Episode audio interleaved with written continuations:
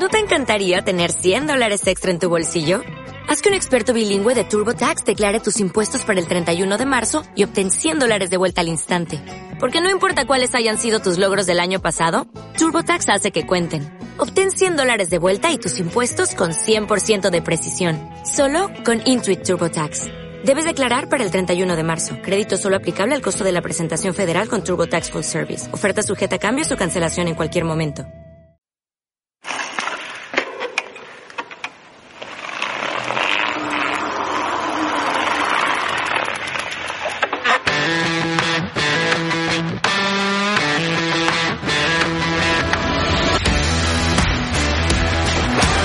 Hola, bienvenido y bienvenida una semana más a Ciclismo Evolutivo. Ya sabéis, el podcast donde unimos práctica, ciencia y experiencia para hablar sobre entrenamiento, nutrición, psicología y todo lo que tenga que ver con el rendimiento en ciclismo. Esta semana hablamos con Luis Magallego y Aitor Tolosa, conocidos, entre otras cosas, por ser los creadores recientemente de la IQ de DFA Alpha 1 en Garmin Connect, pero que realmente llevan mucho tiempo trabajando y desarrollando en esta nueva métrica DFA Alpha 1 para tratar de sacar conclusiones y hacerla accesible. Y todo ello, como ellos dicen, perdiendo dinero. Así que sin más os dejo con la entrevista. Antes de ello simplemente recordaros rápidamente que tenemos los cursos de ciclismoevolutivo.com donde tenemos análisis de datos, diseño de intervalos, periodización, fundamentos, trabajo de fuerza y en definitiva todo el material suficiente y necesario para que seáis capaces de aprender a entrenar y mejorar vuestro rendimiento en ciclismo. Y así os dejo con la entrevista.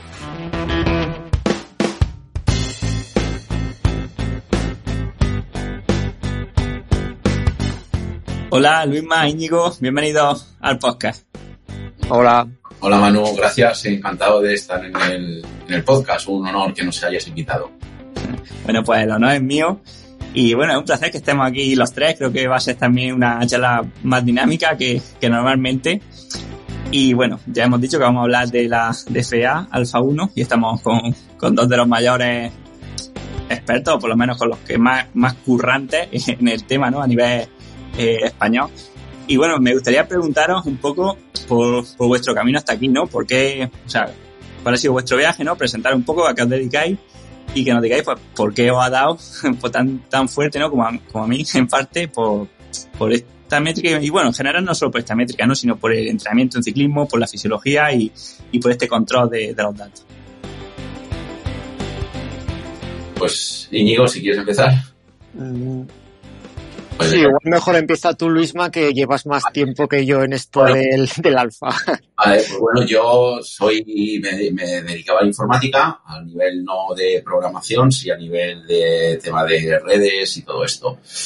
Entonces, eh, ahora estoy, actualmente estoy estudiando fisiología y haciendo un EREX para, para la certificación profesional. Y bueno, pues si te digo la verdad, todo esto empezó del alfa por una cosa muy sencilla, porque no me gustaba hacer test. Y vi una vez una publicación y dije, voy a mirar esto. Y empecé, empecé, empecé, me gustó, empecé a buscar más, a buscar más, una cosa llevaba a la otra, hasta que hemos llegado hasta, hasta aquí. Sencilla, no tiene explicación, no tiene otra explicación. Me gusta mucho el tema del rendimiento, eh, me gusta mucho el tema de tecnología aplicada al rendimiento y a partir de ahí, pues aquí, aquí estamos con todo esto. Dicen que no hay atajos sin trabajo y el tuyo es un caso paradigmático de esto. Muy bien. ¿Y, tú, Íñigo? Pues, a ver, yo a esto del alfa he llegado un poco de rebote. ¿vale? Yo soy, soy ingeniero de profesión y formación y, bueno, como otros muchos, aficionado al deporte. Me gusta la bici desde hace mucho tiempo, la practico todo lo que puedo y vamos, sin más, lo, lo voy usando como, como pasatiempo, más que nada. Entonces, eh, desde hace mucho tiempo también estoy desarrollando aplicaciones para, para Garmin, poco también por, por afición, sin más, sin ningún objetivo concreto. Y la verdad es que en el tema del DFA y el alfa, sin saberlo, el que me ha metido ha sido Luisma. Eh, hace ya bastante tiempo que está divulgando muchas cosas sobre lo que es la aplicación del alfa al análisis de, de ejercicio, actividades, los umbrales, todo esto, y lo llevaba siguiendo pues, en los grupos de Telegram que tiene abiertos por ahí, eh, simplemente como, como oyente de todo lo que divulgaba. Hasta que, pues hace dos meses, pues un día me picó el gusanillo y dije, bueno, vamos a ver cómo qué es esto del alfa, cómo se calcula, además, lo fui viendo y, y me eché de cabeza al, al problema. Entonces decidí pues crear una nueva aplicación como las que ya tenía antes y planteándome como reto que ya desde el principio veía que iba a ser un poco complicado el llegar a tener una aplicación que, que fuera capaz de en tiempo real calcular el alfa. Entonces, hasta ahí, ya digo, mi aportación o conocimiento era meramente técnico, la parte de fisiología se me escapaba un poco y ha sido durante todo este tiempo cuando, pues sobre todo con lo que he ido leyendo, lo que he hablado con Luisma, lo que él ya había ido publicando antes, pues he ido aprendiendo sobre, sobre lo que es la, el aprovechamiento que se puede hacer de, de este análisis. Joder, un Master Express, sin duda. Bien, pues entrando ya un poco en materia, eh, vamos a, te voy a preguntar a ti directamente, Íñigo, aunque también, por supuesto, a Luisma.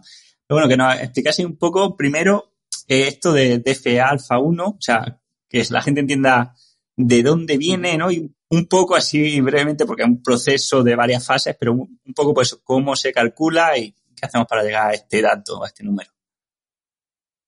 Sí. A ver, el DFA, que es el el método que se utiliza para calcular el, el alfa es una técnica de análisis de series temporales que se puede aplicar a, a, cualquier parámetro que vaya variando en el tiempo. Entonces, las iniciales de CA, lo que quieren decir en inglés es The Trended Fluctuation Analysis, es análisis de fluctuaciones eliminada la tendencia.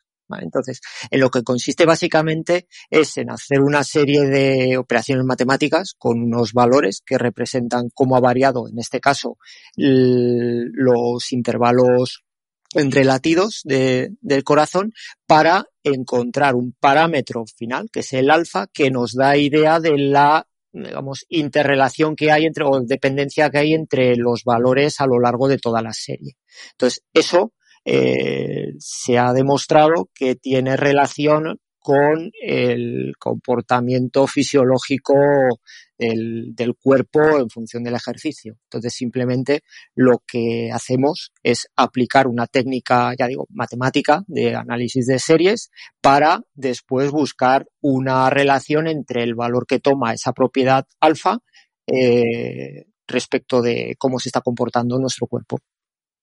Entonces, las matemáticas que hay por detrás, yo creo que tampoco son eh, interesantes como para contarlas al público en general, pero, pero bueno, es lo que decía, es al final aplicar una serie de, de operaciones y modos de cálculo para llegar a, a, obtener este parámetro que define de alguna forma cómo relacionadas están eh, o relacionadas están los valores de esa serie de, de intervalos de, entre latidos.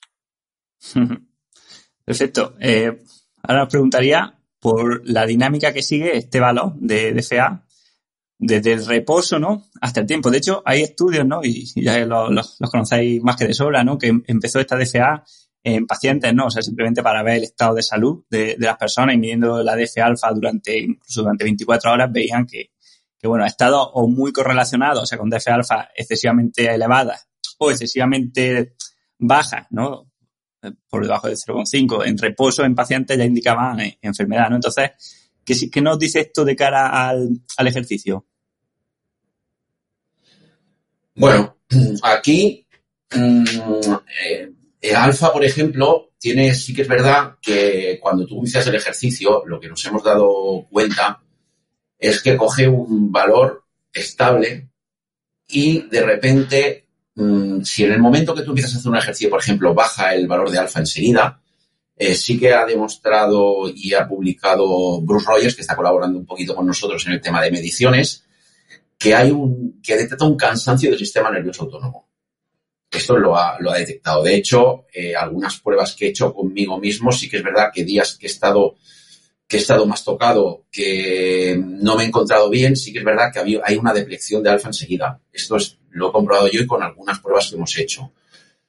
si se comporta normal, tú cuando empiezas a hacer ejercicio, el alfa coge una línea mm, muy estable y de repente llega un momento que cae un poquito. ¿Vale? Entonces esa caída, ¿por qué puede ser? Mm, hemos estado, estado buscando. Eh, la única cosa que yo veo es que la posible segregación de hormonas, de catecolaminas, etcétera, etcétera. No lo sé. Realmente es una cosa que no está demostrado porque faltan, mucha, faltan muchos estudios. Y luego de repente otra vez vuelve a subir y ahí ya se estabiliza. Si tú vas estable, se va a estabilizar. En el momento que vas subiendo la cantidad de, de carga mecánica, que te va subiendo el pulso también, alfa comienza a variar te puede variar tanto para arriba, te alguna vez te sube para abajo, o sea, te baja, te va para abajo, te sube para arriba, te va para abajo, pero llega un punto que es, muy curioso, que llega un punto que hace una caída en picado. Nosotros ahora lo estamos comprobando con la tasa de respiración de Garmin. Y sale una cosa muy curiosa. Cuando aumenta la ventilación, cuando la tasa de respiración aumenta, alfa baja.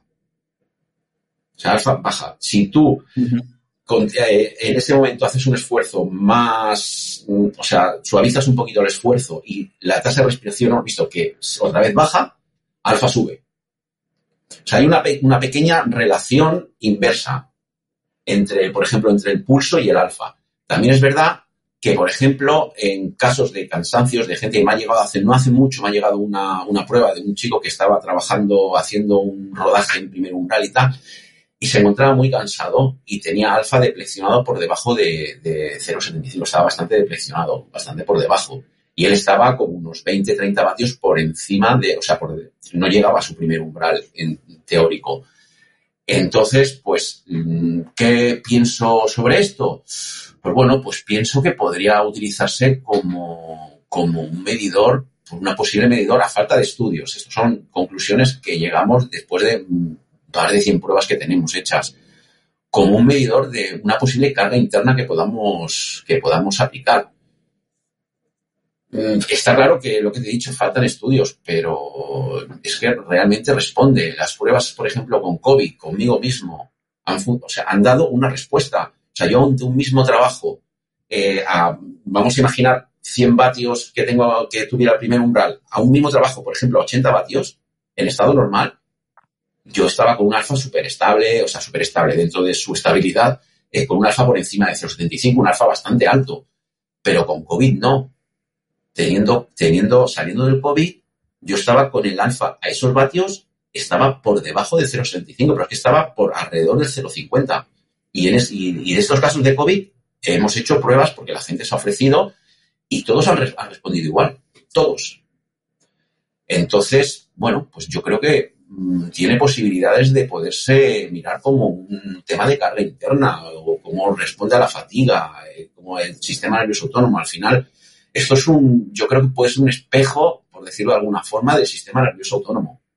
Así como el lactato, pues el metabolismo, se puede utilizar para, para el metabolismo, esto se podría utilizar para el sistema nervioso autónomo. Creo yo que sería que cuando se consigan hacer más estudios y la gente se meta más y gente potente que tengan recursos, pues nosotros al final no tenemos recursos, puedan hacer más pruebas, yo creo que va a ser una herramienta muy, muy interesante para, para poder calcular las cargas.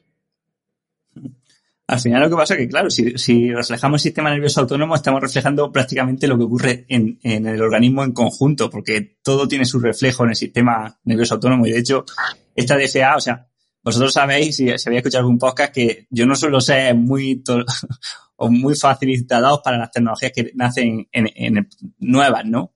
Pero DFA, DFA Alpha es diferente, ¿no? Por este aspecto, además que, lo abrazan, ¿no? Natalia Balaguer y, este grupo de la ciencia de la complejidad como un indicador de, de los cambios que están ocurriendo en la sincronización entre los subsistemas del organismo, ¿no? O sea, en vez de hablar muchas veces de lactato por un sitio, consumo de oxígeno por otro, las hormonas, la, la fibra muscular, etcétera, ¿no? Es como una forma de ver cómo se relacionan unas con otras y, y, como tú dices, ¿no? Que con la fatiga, por ejemplo, puedes tener eh, digamos, una, de, una debilidad, ¿no? O problema en algunos de los subsistemas del organismo por, por la fatiga y cuesta mucho más estas conexiones, son mucho menos, ¿no? Son mucho menos potentes y, ocurre lo que tú dices. Pues, bueno, puede ser una explicación como, como tantas otras, ¿no? Pero que, al final es una palabra, ¿no? Sistema nervioso autónomo engloba todo. Sí, sí.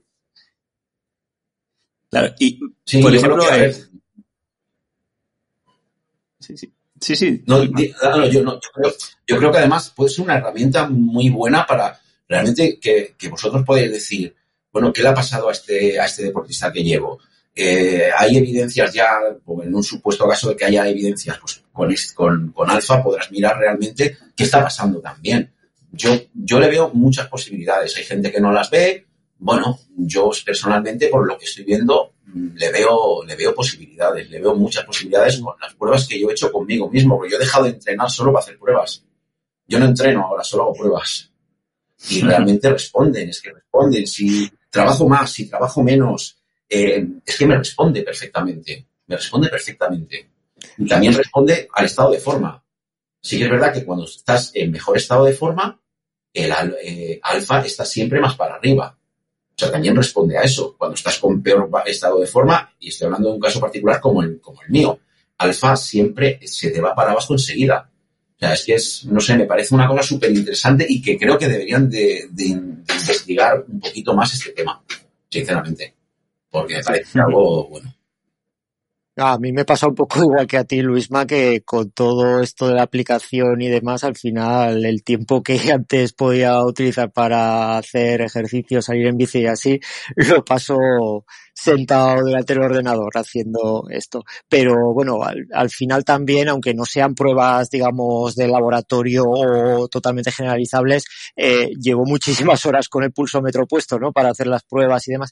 Y es verdad que se notan todas estas cosas que, que comentas. A mí me pasó igual, pasé el COVID en enero y la verdad es que me asusté nada más salir de allí eh, de los valores que veía en el alfa. De hecho, pensaba que estaba calculando cosas mal y así hasta que no lo comprobaba porque me daba valores bajísimos. Eh, no puedo eh, extrapolar de ahí, ¿no? Una relación entre el valor concreto y la situación en la que estabas, pero desde luego estaba claro que, que influía bajándolo mucho más de lo, de lo normal. Y después cuando he ido eh, empezando otra vez a hacer algo, eh, veía que los primeros días me costaba muchísimo mantener valores altos, aunque me daba cuenta de que no estaba haciendo realmente un esfuerzo importante. Entonces, al final, yo creo que la relación está entre el metabolismo y, y el parámetro alfa eh, está claro que, existe.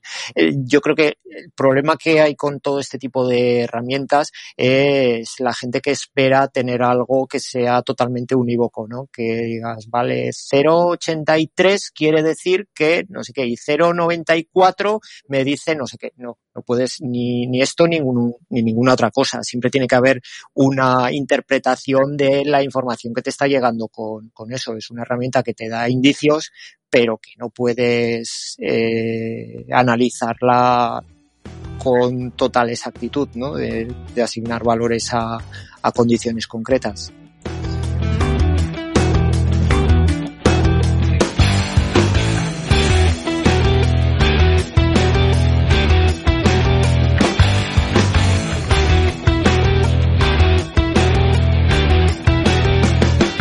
Podemos decir que cada persona puede, ¿no?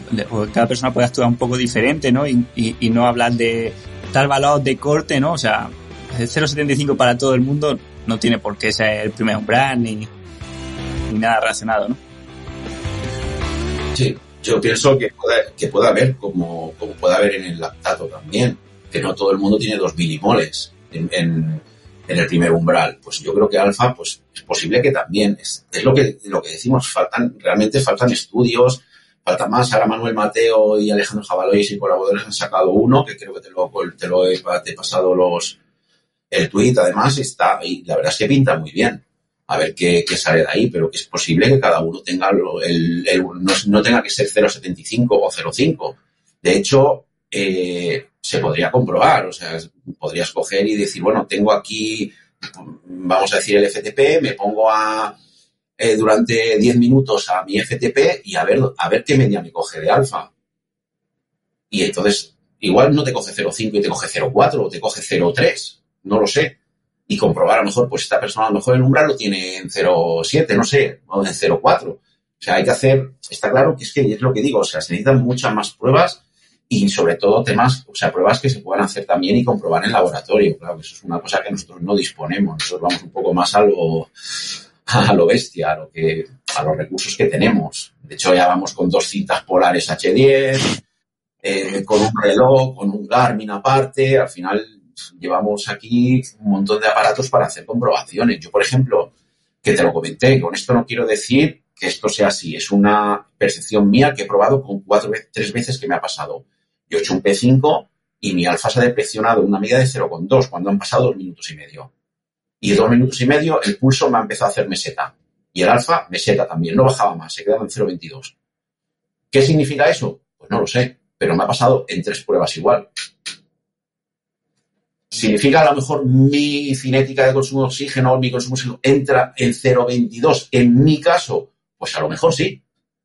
Y a lo mejor a otro que hemos hecho una prueba también le salió en 0,27, si no recuerdo mal. Y de ahí no se movía de 0,27 cuando entró la cinética y se hizo una meseta de pulso.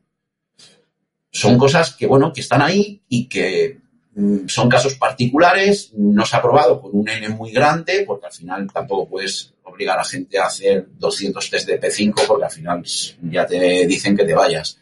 Pero bueno, son cosas interesantes que están ahí y que, que pueden ser muy válidas para, para, ver qué está pasando en un entreno. Por ejemplo, si a mí mi consumo de oxígeno se me ha puesto en 0,22, pues yo ahora cuando hago un consumo de oxígeno, miro cuando se me pone en 0,22.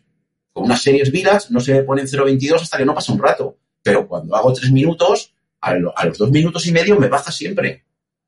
¿Casualidades? Sí o no. Pero bueno, pero son, son temas que están anotados, los, los estoy registrando para algún día, si realmente sale un estudio y tal, yo poder comprobarlo si realmente, pues en mi caso yo tenía razón. Y digo en mi caso. No quiero generalizar porque no, no puedo generalizar.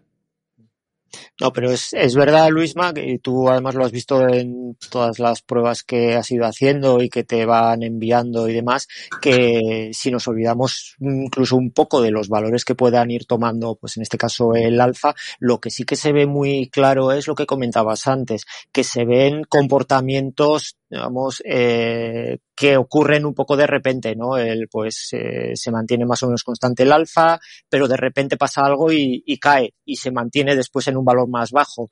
Eh, igual ese valor que alcanzas puede ser distinto de una persona a otra, pero ese hecho de que haya una especie de discontinuidad en, en los comportamientos o tendencias un tanto extrañas, eso se ve normalmente con, con todas las con todas las pruebas. Entonces, eh, lo que decías, es posible que haga falta hacer pruebas de laboratorio con mucha población para, para poder acabar sacando valores más eh, pues medios de cómo puede eh, ir alcanzándose para cada uno, pero lo que sí que está claro es que las tendencias de qué es lo que ocurre con el parámetro que sube, se mantiene o baja de repente, ese tipo de cosas sí que se ven sistemáticamente en todas las, en todas las pruebas. Esa discontinuidad te refieres en, en test incrementales, ¿no? O, durante un entrenamiento, por ejemplo, a ritmo estable. Eh, no, hombre, donde más fácil es de ver es en un test que siga un protocolo eh, establecido porque al final eh, hay menos interferencias en, en, lo que estás haciendo. En una salida en la calle es mucho más difícil mantener unas condiciones estables que, que eviten que haya otros efectos que puedan influir, ¿no? Pero, pero en un test eh, pues escalonado, por ejemplo, que se ve muy, se ve muy bien. En, en una actividad, como decías, que sea un, pues eh, manteniendo un esfuerzo constante, probablemente también se, se verá una cosa parecida. Es más difícil verlo, no sé, pues si salimos a la calle y nos encontramos con el semáforo de la calle de al lado, después pasamos por la carretera en la que eh, no puedes hacer lo que quieras porque tienes tráfico. si al final es algo muy variable, es difícil que el parámetro pueda, pueda seguir, tiene su inercia también para, para responder, entonces más, más difícil. Pero si, si lo que es la actividad está más o menos controlada, yo creo que este tipo de cosas se ven muy, muy claras. Eh, nosotros estamos recibiendo ahora bastante feedback de, gente que está pues tanto siguiendo los protocolos que tú habías establecido, Luisma, o, o, aprovechando a utilizar la aplicación ahora y demás, y, se ven todo este tipo de cosas muy, muy bien. El consumo de oxígeno, por ejemplo, lo hice en la calle. Los tres, las tres pruebas las hice en la calle, pero claro, estamos hablando de una subida donde no había ningún tipo de estrés externo y era un test máximo. Entonces ahí sí que lo pude ver en un test máximo. En salidas, quizá en salidas en la calle, como dice Íñigo, te tienes que poner muy estable y ver y poder llegar a verlo. Entonces ahí sí que hay un, es difícil, es difícil poder en la calle, esa es una limitación que tiene. Por ejemplo, intentar hacer una estimación de umbrales en la calle, yo sinceramente lo veo imposible. Lo veo muy difícil. En cambio, en rodillo es muy sencillo. O sea, es muy sencillo. Es hacer el test incremental, que todo esté correcto, porque luego, claro, tienes que cumplir una serie de cosas. Si tú empiezas a moverte, te pones de pie o alguna cosa así, eh, alfa se cae para abajo. O sea, eso está comprobadísimo. O sea, tú te pones de pie en un test y alfa hace, directamente va para abajo. Directamente. Es que además eh, se ve, porque luego al momento te sientas y alfa sube para arriba. Y eso cuando lo, lo, hablas con la persona que ha hecho el test, oye, ¿has hecho alguna cosa rara? Porque es que he visto aquí una entrada.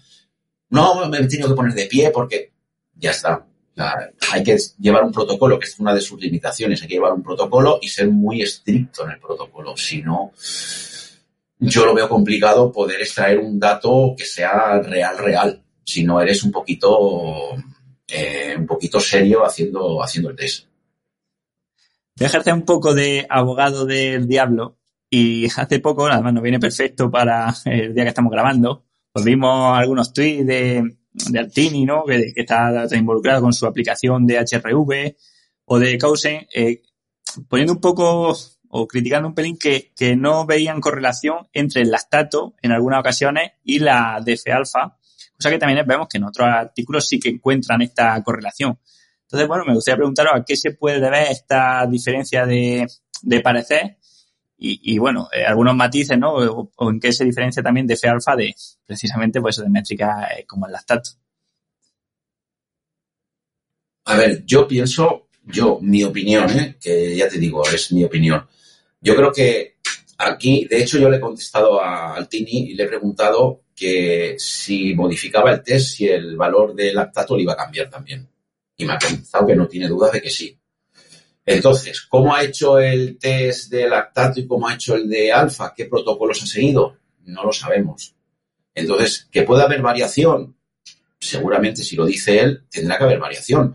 Pero claro, habría que analizar qué test ha hecho, porque, por ejemplo, para hacer el tipo de regresiones lineales que hace eh, él con su, con, con su collab de Google que sacó para sacar, para extraer, para estimar el primer umbral, suele sobreestimar suele sobreestimar, porque es una regresión lineal y suele sobreestimar. Ahora, dice que le, que le ha subestimado. Thomas Gronwald le ha contestado hoy. Dice, mírate bien el test de lactato porque yo no lo veo, yo creo que está un poquito menos. Le ha comentado que, que metía los datos en una página web y que le, que le sacaría los, los, los umbrales de lactato.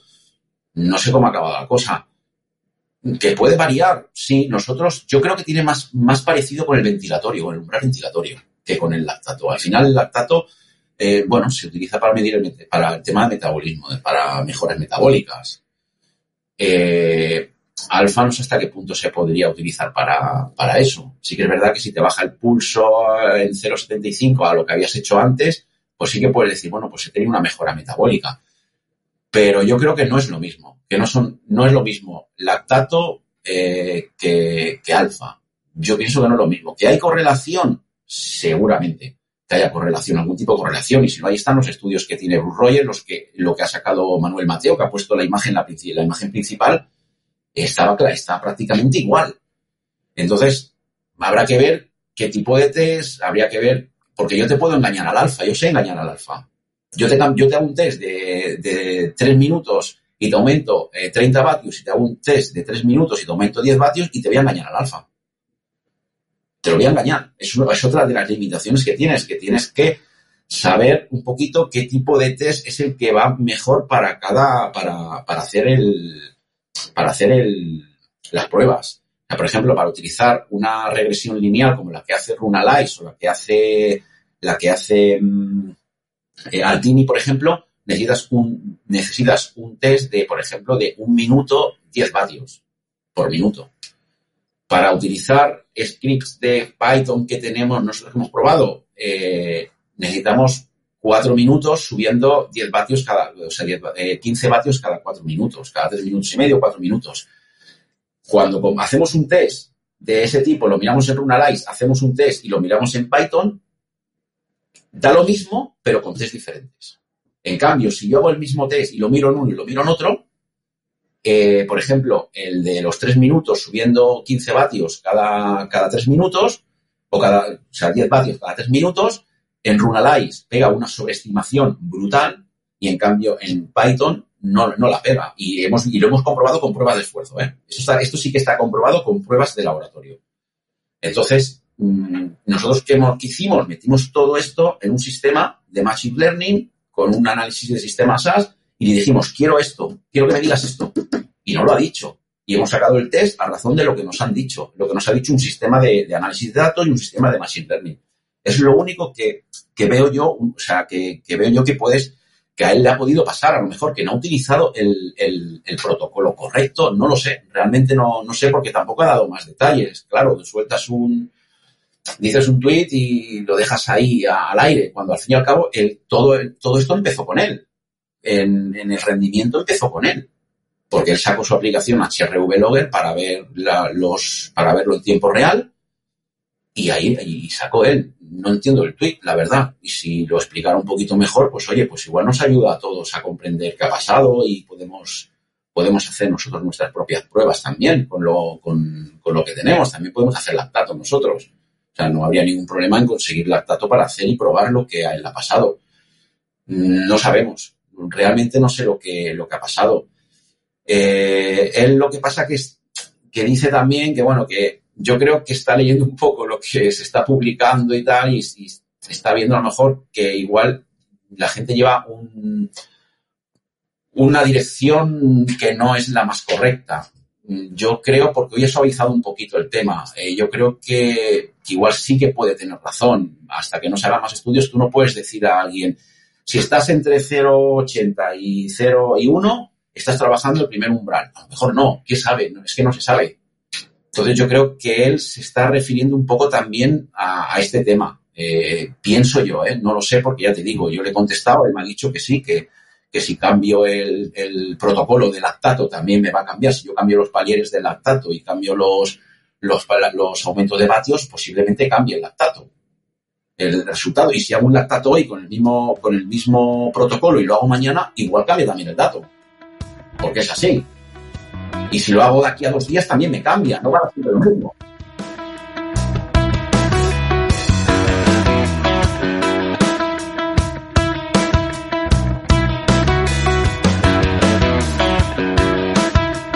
Claro, claro. Al final, eh, Íñigo Samillán decía, ¿no? Que, que necesitas mínimo paliares de 5 minutos para medir el lactato, eso va a empezar, y, que además es que el lactato también, varía. Entonces, este, claro, si tú das por hecho que el gol estándar que lo que queremos, o sea, que la realidad es el lactato y que DF alfa, al no parecerse al lactato, no funciona, creo que estamos perdiendo matices, ¿no? Y, quizás deberíamos decir que DF alfa es otra historia y es, ah, queremos asociarla a la RP, que, en principio es el gol estándar de verdad de lo que, de la carga interna, que es lo que queremos medir, ¿no? No queremos medir otros indicadores aislados, queremos ver la carga interna y lo más fielmente posible. La RP es muy curioso porque justamente eh, mi amigo también que me ha apoyado muchísimo, Adrián y Javi, Adrián Entrenados y Javi Ross, me, han apoyado muchísimo, me han ayudado muchísimo, la verdad que estoy súper agradecido a ellos también. Y bueno, todo el conjunto de, de Petaceta, que sin ellos esto no hubiera sido posible, todas las pruebas. Me comentó una cosa muy curiosa, dice que iba, con que vio como el alfa le bajaba y que estaba, tenía una sensación un poco rara y de repente la sensación de, esfuerzo le subió y el alfa subió también.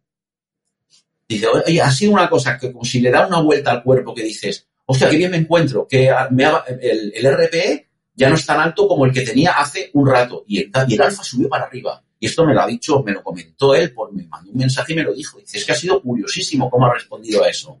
Y la verdad es que sí que responde. Si tú me haces un test en, lo de COVID, por ejemplo, eh, ese mismo trabajo sin COVID habían dado un RP de 2. De 2. Y con COVID dieron un RP de 6.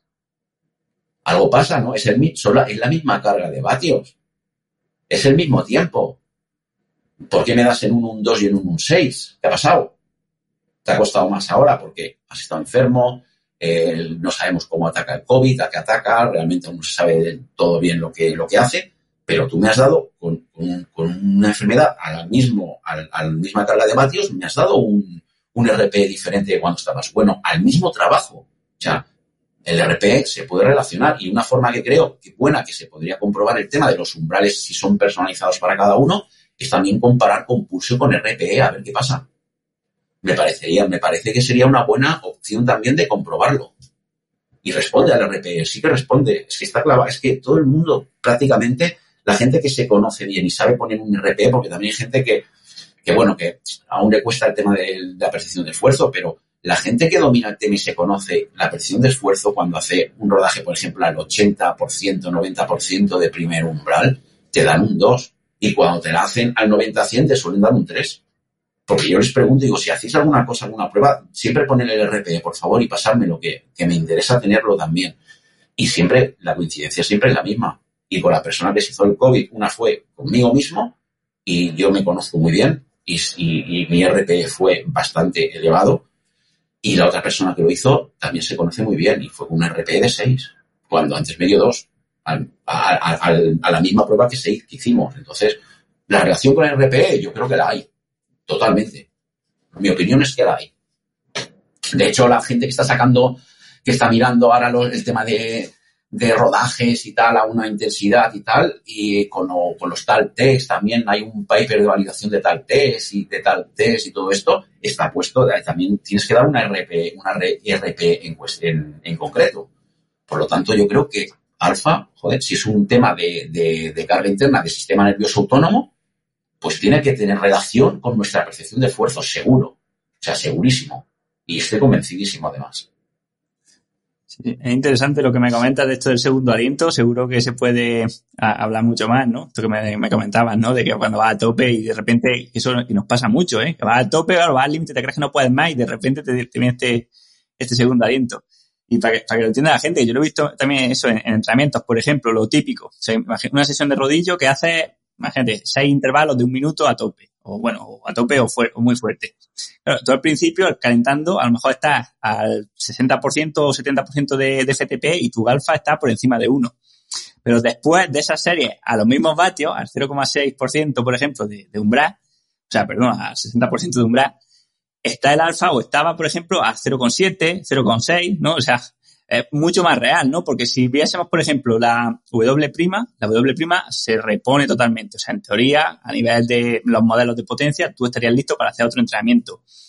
Si viésemos el lactato, no sé un poco lo que veríamos, porque el lactato está, o sea, lo, manejamos muy bien en test incrementales, pero es verdad que en un trabajo así no, no sería significativo de, nuestro estado real, porque estaría todavía lavando el lactato de, los intervalos.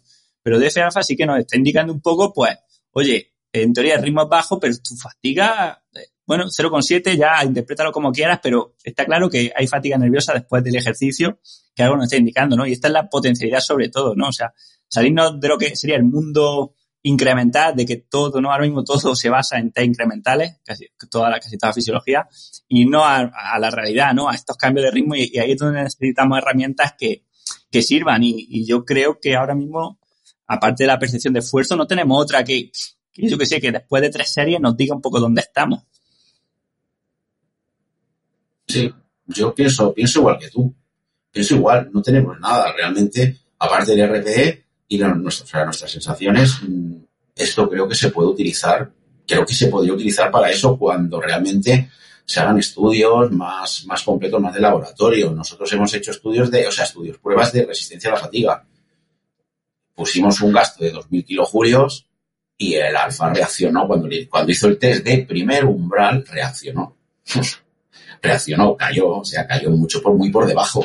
de lo que él lo tenía hecho. O sea, cayó muy por debajo porque estaba fatigado. Son 2.000 kilojulios en, 2000, 2000 kilojulios en rodillo.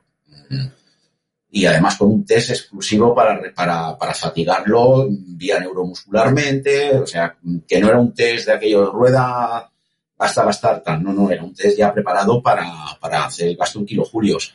Y reaccionó tanto en primer umbral como en segundo. Reaccionó con una caída, una caída brutal. Como cuando dices, bueno, llevo 3.000 kilos, yo qué sé, 3.000 kilojulios o 15 kilojulios quiero, yo qué sé. Al final no quiero utilizar términos que... Y, y te dices, ¿ahora cuánto tengo en 20, en 20 minutos? Mira, eh, resulta que en 20 minutos el esfuerzo que tienes es de, has perdido, yo qué sé, por decirte algo, un 15%. Pues alfa reacciona igual. O sea, reacciona a la fatiga. O sea, es, es que eso es seguro. Reacciona a la fatiga.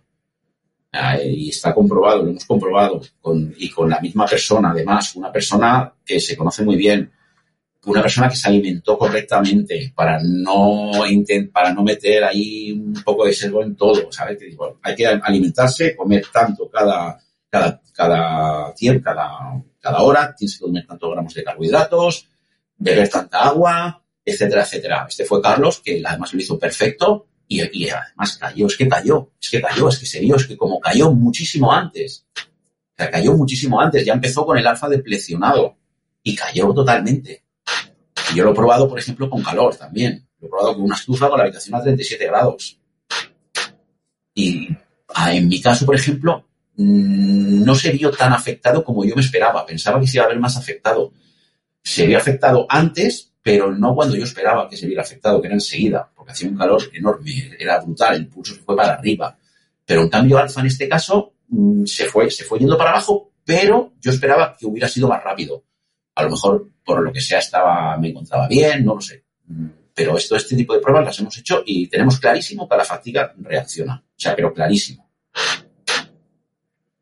Genial, quedamos al final, hay muchísimo, muchísimo aquí por probar, ¿eh? Y de eso te quería preguntar, bueno, os quería preguntar, ¿no? Porque al final hemos hablado también un poco de lo que, de las promesas, pero también tenemos que claras las limitaciones y más y más actualmente, ¿no? Entonces, eso quería, quería preguntarte un poco que nos, que nos expliques bien esto, ¿no? Y que nos diga, oye, estas cosas hay que tenerlas en cuenta. Sí, a ver, eh, esto es una, primero que es una cosa muy nueva. Eh, realmente a nivel, a nivel mío, yo soy un cicloturista normal y corriente, a nivel cicloturista, gente que se autoentrena, etcétera, etcétera, tiene muchas limitaciones. Eh, si haces un test mal hecho, te va a dar un dato que no es el correcto. No es una cosa que puedas llevar a la calle y decir, voy a ir entre 0,90 y 0,75 porque como el primer umbral dicen que está en 0,75, pues si voy aquí estoy mejor, es imposible totalmente imposible. Yo lo he probado y es imposible porque siempre se te va, se te va a mover. Eh, no puedo ir mirando un dato alfa, en, no puedo ir mirando en una salida, en una carrera, por ejemplo, en una marcha cicloturista, el dato alfa todo el rato. Eso, eso es, una, es una verdadera locura. Sería una locura.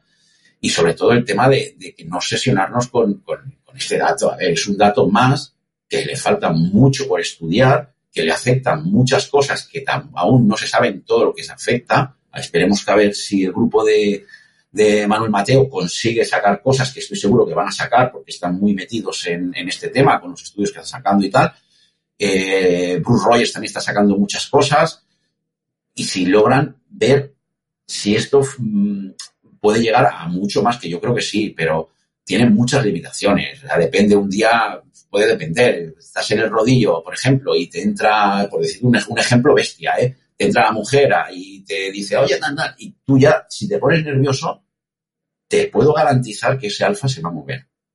O sea, todo esto son limitaciones que hay que conocerlas y que esto no es la panacea auténtica ni, ni, va, ni nada, simplemente se está probando, se está estudiando y cuando se consiga un protocolo estandarizado, cuando se consiga estandarizar todo un poco, pues yo creo que es cuando será una buena herramienta. De momento hay que cogerla con pinzas y saber interpretarla. Un test un test incremental, por ejemplo, tienes que saber interpretarlo el comportamiento del alfa para ver y decir, bueno, más o menos aquí puedes tener el, umbral. Eh, me refiero a, ciclo, a gente cicloturista. Al final vosotros en un momento lo vais a ver enseguida. Pero cicloturistas que, que autoentrenan y tal, hay que cogerlo con mucho cuidado. Con mucho cuidado porque pueden pasar de no entrenar a sobreentrenarse. Sí, yo creo que ahí, eh, ahí está la clave, ¿no? Al final tienes una información que, que no es directa, necesitas interpretarla y para eso hace falta experiencia, conocimientos y, y demás. Entonces, bueno, la, la herramienta está, la, la información te la proporciona eh, el alfa, pero hay que saber interpretarla y, y tomarla en su justa medida. Claro, por ejemplo, eh, ponerte, yo qué sé, en una, en una... Dime, dime, Bueno, no, no, termina digo, tú. ponerte que en una subida, por ejemplo. Ah, ponerte en una subida, en, por coger un, el GPX en cualquier software, Golden Cheetah, WKO, Interbus, da igual. Eh, elegir esa, elegir ese, esa ascensión al puerto y ver cómo se ha comportado el alfa y de ahí puedes sacar, comprobar con el pulso, oye, ¿cómo ha subido este puerto? Pues mira, me ha costado la vida. Pues voy a comprobar el pulso, voy a comprobar qué vatios me has dado, voy a comprobar el alfa cómo lo has tenido y correlacionar cuatro, tres datos, porque al final son tres datos, percepción de esfuerzo, vatios, pulso y, luego lo compruebas con el alfa. Dices, o sea, pues puede ser que a lo mejor aquí haya estado, ha estado mal por, por, por, por esto, por lo otro. O sea, llegar a conclusiones que, bueno, pues que puede ser interesante en cuanto a la carga, in- a- en cuanto a qué carga interna ha supuesto este subir esta carrera, hacer esta carrera. No sé, muchas cosas que faltan por estudiar, pero si no se estudian, tiene limitaciones y entonces mm, yo no lo veo aún para que el cicloturista eh, normal que se autoentrena y tal, pues que pueda decir voy a entrenar con el, con el alfa, voy a entrenar en base a valores de alfa. No, no es imposible. O sea, es imposible estipular zonas eh, de la zona 1 a 0,75 eh, es, es el primer umbral. Venga, porque, bueno, porque lo- como la 0,75 está el, el, el primer umbral, según, según lo- las publicaciones, pues de 1 a 0,75 es mi primer umbral. Ahí voy a trabajar. Es imposible. Eso no se puede hacer. Pienso que no se puede hacer. Sí, sí, al final eh, eso, ser prudente, ¿no? De hecho, fíjate, estaba escuchando ayer un podcast de Artini Sí. precisamente, que lo hemos nombrado antes, del HRV. Y venía a decir prácticamente que, que hemos medido el HRV casi siempre mal, ¿no? Porque hay que, hacer, hay que hacerlo o, durante más de tres horas por la noche durmiendo o justo al despertarte sin ponerte de pie todavía, ¿no? Y, claro, pero llevamos ya tres o cuatro años, ¿no? Con la gente utilizando la HRV como guía para el entrenamiento, ¿no? Y eso, eso pasa muchas veces por querer ir por delante, ¿no? Y lo mismo puede ocurrir con la DF alfa. O sea, si queremos ir por delante de, o si la gente quiere ir por delante de vosotros, sea, al final para tomar decisiones con datos que, que seguramente sean erróneos. Y si tú te basas en datos erróneos para tomar decisiones, tus decisiones seguramente van a ser erróneas, ¿no? A no ser que tengas suerte. Claro, es que esto es, es, es así, el HRV. Imagínate que yo me levanto, eh, voy a correr la quebranta hueso, con los nervios me levanto y tengo el HRV eh, abajo del todo. ¿Qué hago? ¿Me voy a mi casa? No. Al final es todo cogerlo y ver qué tendencias hay, ver, ver muchas cosas. No solo se trata de, pues bueno, si el HRV me dice que lo tengo bajo y yo me encuentro bien y tengo ganas, ¿por qué no voy a, por qué voy a limitar la intensidad? ¿O por qué voy a, oye, si me apetece y me encuentro bien, ¿por qué no lo voy a hacer? Al final, mm, es, es una cosa que también tiene que, aparte de que está claro que es una medición, aparte luego nos medimos con, mucha gente se mide con el dedo. A ver, si la medición, la, presión que pongas en la cámara, en fin, es que hay muchos factores para, por ejemplo, el tema del HRV también, como lo medimos muchos. Yo lo mido con la Polar, con la H10, que mi mujer cuando me ve me dice si estoy loco, pero bueno, ya se ha acostumbrado a mis locuras. Pero que tampoco tenemos una, decir, bueno, con el dedo, vamos a medirlo con la cinta, a lo mejor es más exacto, cambia. Creo que fue Gabriel de la Matía que dijo que, que medir con el dedo cambiaba un poquito la medición. Claro, si al final te va cambiando la tendencia, te va cambiando la tendencia por fallos que se van acumulando de mediciones, pues es posible que llegues a un, a un dato equivocado también. ¿Entrenar por HRV? Bueno, yo entrenaría por HRV y por mi percepción que tuviera. Si me encuentro bien, voy a entrenar. Si no me encuentro bien, no voy a entrenar. Lo tengo clarísimo. Ya puedo decir el HRV que estoy para ganar el Tour de Francia.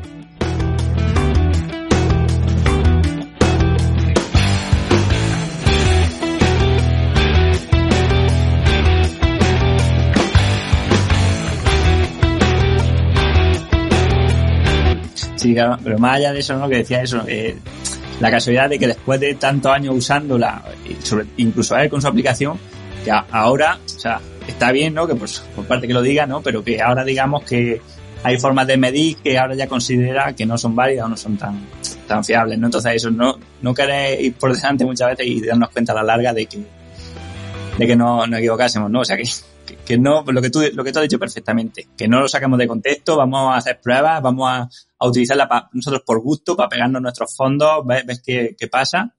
Y oye, si sacamos conclusiones interesantes de, puta madre, ¿no? Pero que no queramos ya utilizarla en, el programa de entrenamiento.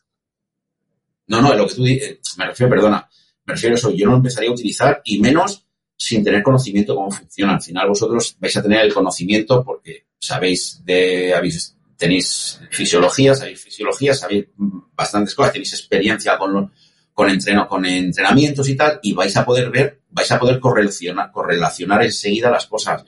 Un cicloturista que no tiene experiencia no sabes que me estoy encontrando, me mandan, me mandan archivos fit y dicen, pues me puedes mirar ¿qué, qué dice el alfa? Has entrenado con esto y, me, y, estás preguntando qué dice el alfa. Es peligroso. Yo creo que hasta puede llegar a ser peligroso. O sea, puede llegar a un, momento que te o sobreentrenes o estés entrenando para nada. Entonces, yo creo que la mejor forma es esperar, ir probando, ir comprobando qué pasa, pulso, cómo me he encontrado, y a partir de ahí luego ya saldrán cosas, saldrán estudios y, los entrenadores al final sabrán aplicar eso de alguna forma. Estoy segurísimo de eso. Y ahora lo, lo, que se está preguntando la mayoría de oyentes, bueno, ¿cómo hago para poder tener este valor? Si no para mirarlo durante la ruta, sí por lo menos para poder analizarlo después. Íñigo, ¿nos puedes contar un poco cómo, cómo hacemos es, para ver esto? Sí, a ver, la verdad es que es bastante sencillo y hacen falta pocas cosas. Realmente eh, el equipo necesario, prácticamente todos eh, los que salimos como aficionados o con mayor dedicación, lo, lo, llevamos ya en la bici. Es básicamente un dispositivo Garmin eh, y, una, y un sensor de, de pulso. Cuanto al sensor de pulso, eh, teóricamente valdría cualquiera que sea capaz de transmitir eh, valores de, de, RR, de intervalos eh. Lo, que ocurre es que para que el cálculo sea preciso, hace falta que las medidas que tome el sensor tengan también eh, calidad y, y, precisión. Entonces, eso eh, no lo dan todas, eh, lo que habitualmente se utiliza como referencia son las cintas H10, H9 de Polar, aunque también hay algunas otras que valen, pero bueno, nosotros normalmente siempre nos referimos a, a estas. Eh, y en cuanto al dispositivo Garmin, pues yo diría que cuanto mejor eh, sea el dispositivo, más fácil será que nos funcione bien, porque al final es una aplicación que tiene una exigencia muy alta en cuanto a cálculo, memoria y demás, pero el, la gama de dispositivos para los que está disponible es bastante amplia. Pues desde la familia de los Edge eh, 30, los 1030, 830, 530. Eh, en cuanto a relojes, pues para, desde luego para los de gama más alta, los Epics eh, que acaban de salir, Fenix 7, Fenix 6, eh, vale, pues según vamos bajando, pues bueno, hay algunos para los que directamente no está disponible y otros en los que, aunque lo está eh, proporcionado el soporte para que funcione, podrían dar resultados un poco eh, distintos a los demás, por simplemente por limitaciones. Pero bueno, si, si tenemos un dispositivo Garmin compatible y una cinta eh, de, de pulso Polar H10 o, o similar, podemos hacerlo. Entonces, eh, a partir de allí, simplemente lo que hay que hacer es descargarse la aplicación de la, de la tienda de Garmin, instalarla como, como un campo de datos en el perfil de actividad que vayamos a utilizar y configurarla para, para funcionar. Entonces, la configuración, el punto clave es cómo configuramos la comunicación entre la aplicación y el sensor. Aquí hay que decir que eh, es un procedimiento que puede parecer un poco complicado, pero, pero bien establecido por las limitaciones de los equipos de Garmin. Eh, para poder conectar la aplicación a un sensor de pulso es eh, condición necesaria que ese sensor no esté conectado al dispositivo por otro, por otro lado. Entonces, eh, por ejemplo, si queremos conectarnos por Bluetooth al sensor desde la aplicación, tendremos que asegurarnos primero de que eliminamos la posible conexión Bluetooth que hubiera antes entre el dispositivo y el sensor. Liberamos esa conexión y configuramos la aplicación para que utilice esa, ese, ese modo de conexión. Si la queremos utilizar en modo AMPLUS, haríamos lo contrario. Conectaríamos la aplicación en modo AMPLUS con el sensor y nos tenemos que asegurar de que no tenemos activa una conexión AMPLUS con ese mismo sensor desde la aplicación. Entonces, eh, en el momento que establezcamos esta, esta configuración, simplemente lo que necesitamos hacer es arrancar la actividad igual que lo hacemos eh, habitualmente.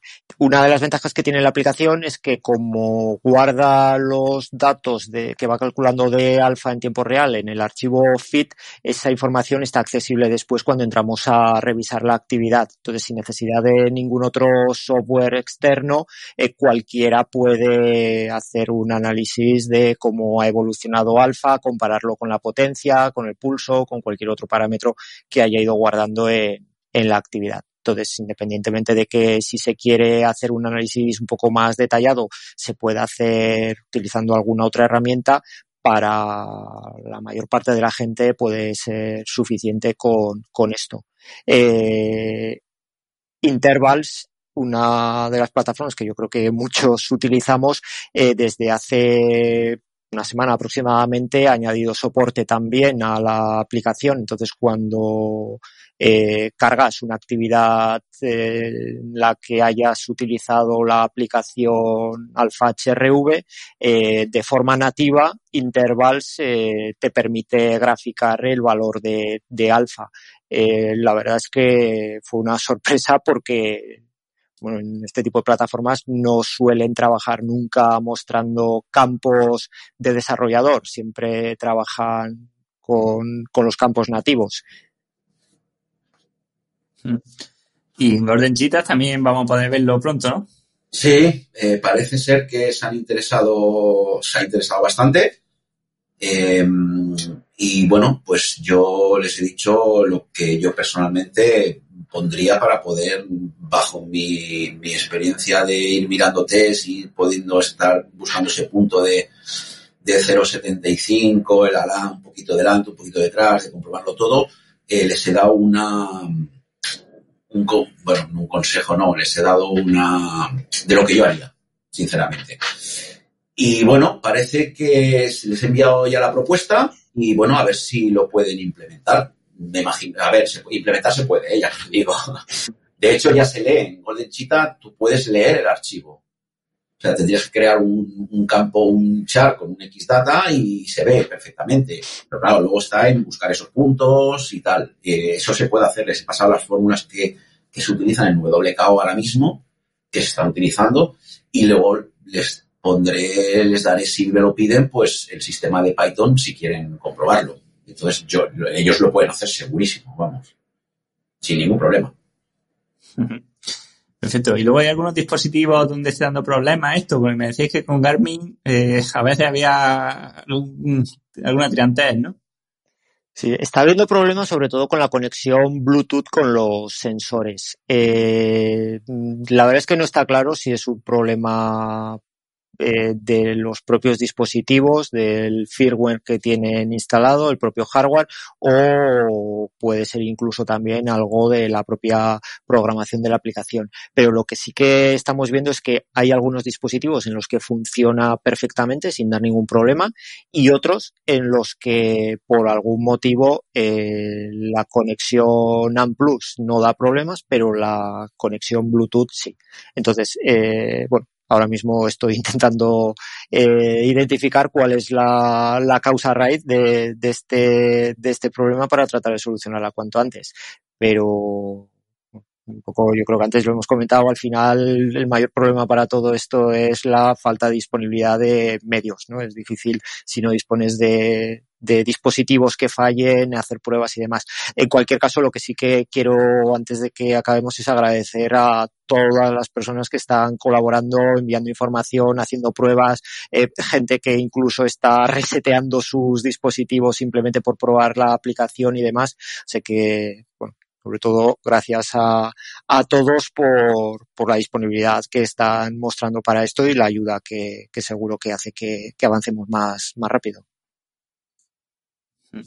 La verdad que es de agradecer a vosotros, especialmente a todo el equipo que esté detrás, porque al final, o sea, siempre, o hasta ahora habíamos visto la ciencia como una cosa de gente que hacía combata en un laboratorio de la universidad. Y ahora estamos viendo que la ciencia y la, y la ayuda a las personas se puede hacer desde bueno, desde cualquier sitio, ¿no? Y, y, sobre todo con gente que se interesa sin ganar ni un euro por ello, sino perdiéndolo, dedicando sí. tiempo libre con otros trabajos y, y oye, con, con avances que son útiles para, para la evolución del conocimiento y para la gente, ¿no? O sea que creo que en ese aspecto, pues lo que es el mundo del ciclismo está en, deuda con vosotros y, bueno, con vosotros y con el equipo que tenéis detrás. Hombre, tanto como, como eso al final nosotros, nosotros somos un, somos pequeñitos, somos pequeños en, en, esto. Sí que es verdad que hemos, hemos evolucionado mucho desde que empezamos a base de, estu de estudiar, de estudiar, de leer, de comprobar. Pero bueno, yo creo que aquí quien realmente yo creo que va a sacar algo interesante con, los medios que pueden tener y la idea que ellos tienen, que es una pasada, es el grupo de Manuel Mateo y Jabaloyes. Estoy segurísimo de que van a sacar cosas interesantísimas. Y ahí estaremos por si necesitan nuestra, nuestra ayuda para algo. No, eso la tienen, ya saben que la tienen.